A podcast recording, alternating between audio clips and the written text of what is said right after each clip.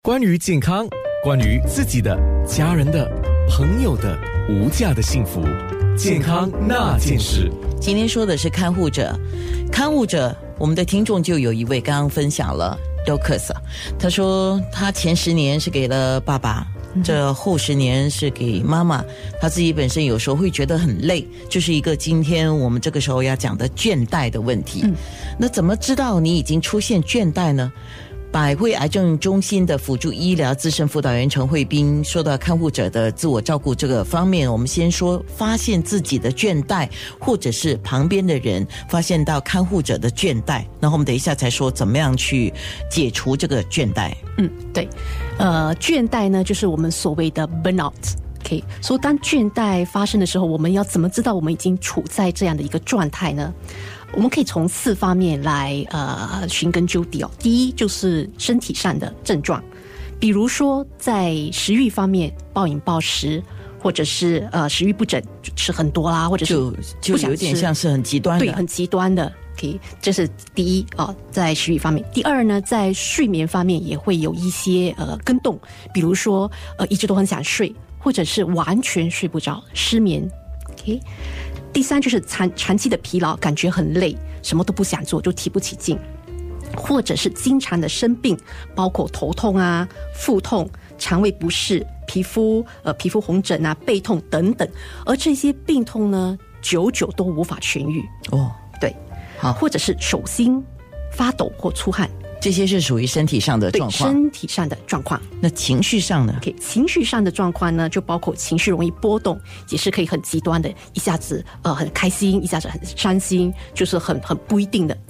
而且应该会很烦躁吧，很烦躁，容易对发脾气。哦对，就是很负面的，容易发脾气啦、烦躁、不耐烦啊，比较容易生气啊等等。那很容易就责怪自己，就说自己怎么这么差，内内疚啊对，或者是责怪别人哦，啊，一点点就触动到到他们的那个那个呃情绪方面的，对，那根筋对对对啊，不然就是有一些消极的情绪，悲观啊，很伤心啊，呃，嗯忧郁绝望、忧郁，对。还有就是感到非常的无助，呃，不知所措，很彷徨，很空虚。再严重一点的呢，可能有些呃看护者可能会发现自己诶有想要伤害自己或伤害他人的那种情况。所以你辅导的看护者当中有出现这样的症状吗？啊、有些可能会有稍微的一点，所以当出现这样症状的时候呢，就要很小心了。哦，对，真因为的这好比较严严重重一点的，对对是对对。那我们刚才讲身体啊、情绪的，还有哪一方面呢？第三就是精神方面，在精神方面就是注意力比较不集中，比较容易分心，呃，人家跟我说的东西啊，一下子就忘记了，因为他很烦啊，很多烦东西要太看太多啊东西，对，嗯对，就精神方面比较不集中。 ，OK，第四呢，就是在行为的方面，行为呢就是说，比如说呃，开始疏远朋友或家人，啊、开始把自己呃 withdraw，所谓的疏远，哦，不再参加以前喜欢的活动，诶，这个不是跟忧郁症的症状很像吗？嗯呃，可以可以有一些的那个呃重叠的部重分叠的部分，对对， ，OK，或者是用一些不良的适应的行为来克制，比如说酗酒、过度的吸烟，啊，或者是赌博，就是过度的，嗯，OK，或者是呃，在没有医生的情况下呢，呃，服药就不不只是一次，每次就是自己会买一些药物啦，呃，就是一些服一些药物，这样子就是行为上的一些症状。那如果是这样子，我们接着说吧。嗯，如何消除这些倦怠呢？嗯，呃，我们可以在这里分享一些小贴士。刚才啊，Docus 这个听众他就讲了，他会跟朋友一起去做一些运动啊、活动啊，这些都是很好的，因为这个是就是让他自己有一些空间去做他时间自己喜欢做的东西。那么我们可以呃，可以从几方面来着手。第一就是 get organized，就是可我们刚才讲过了，因为他们有很多东西要做，OK，所以他们可以做第一就是自我整理。把今天一天要做的事情全部写下来。那么写下来之后呢，就看诶哪一些是比较重要的，先把它完成。有些事情不可以完成的话呢，就跟自己讲说，诶，没关系，我今天做不完，我明天还是改天我再继续。就是不要给自己太多的压力，因为确实每一天就太多的东西要做了。这叫第一。第二呢，可以的话呢，就是呃轮流呃进行看护的职责。就是 rotate 那个 duties。可是你这样讲的话，是必须有人跟你轮流交对替。对对，尽量可以的话，就是找个呃家人或朋友，因为很多时候看护者他们本身呃就是那种主的看护者，主要的，主要的看护者，如果可以找一些呃朋友、家人帮忙帮忙照顾几个小时，三个三四个小时这样子也好，让他们有自己的一个喘气的空间。这样呢，也可以让看护者对呃，哎，让病患对看护者减少那个依赖哦啊。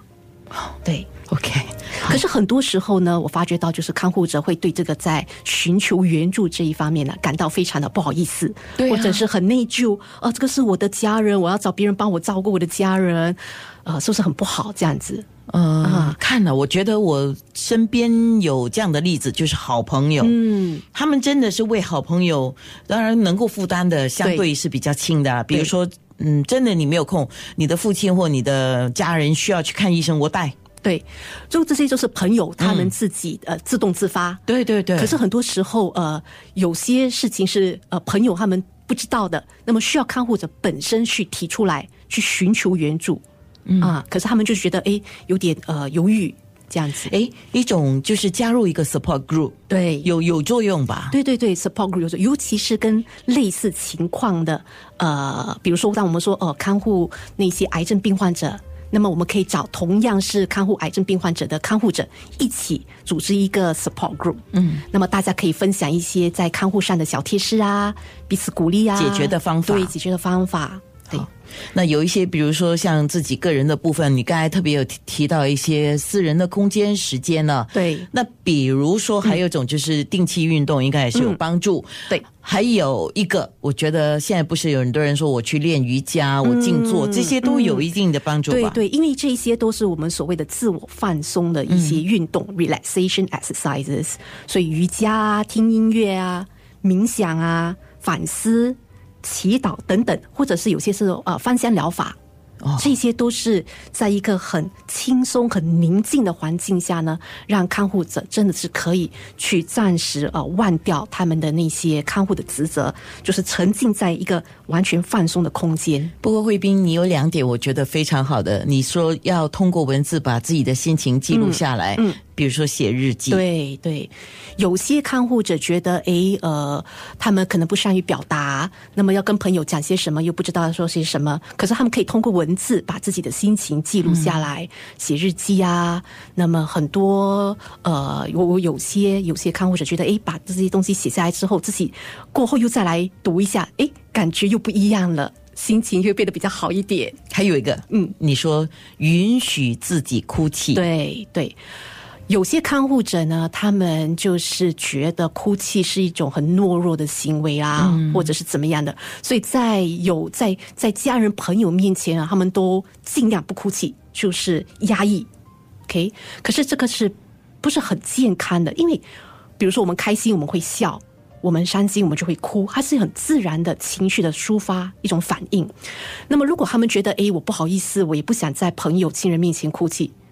It's OK，没关系，他们就给自己这个 me time，我的空间，在这个我的空间、我的时间这一方面，让自己哭出来。嗯啊，就是一得种到一个解决释放，对对，就是一定要一定要尽量的释放自己的情绪。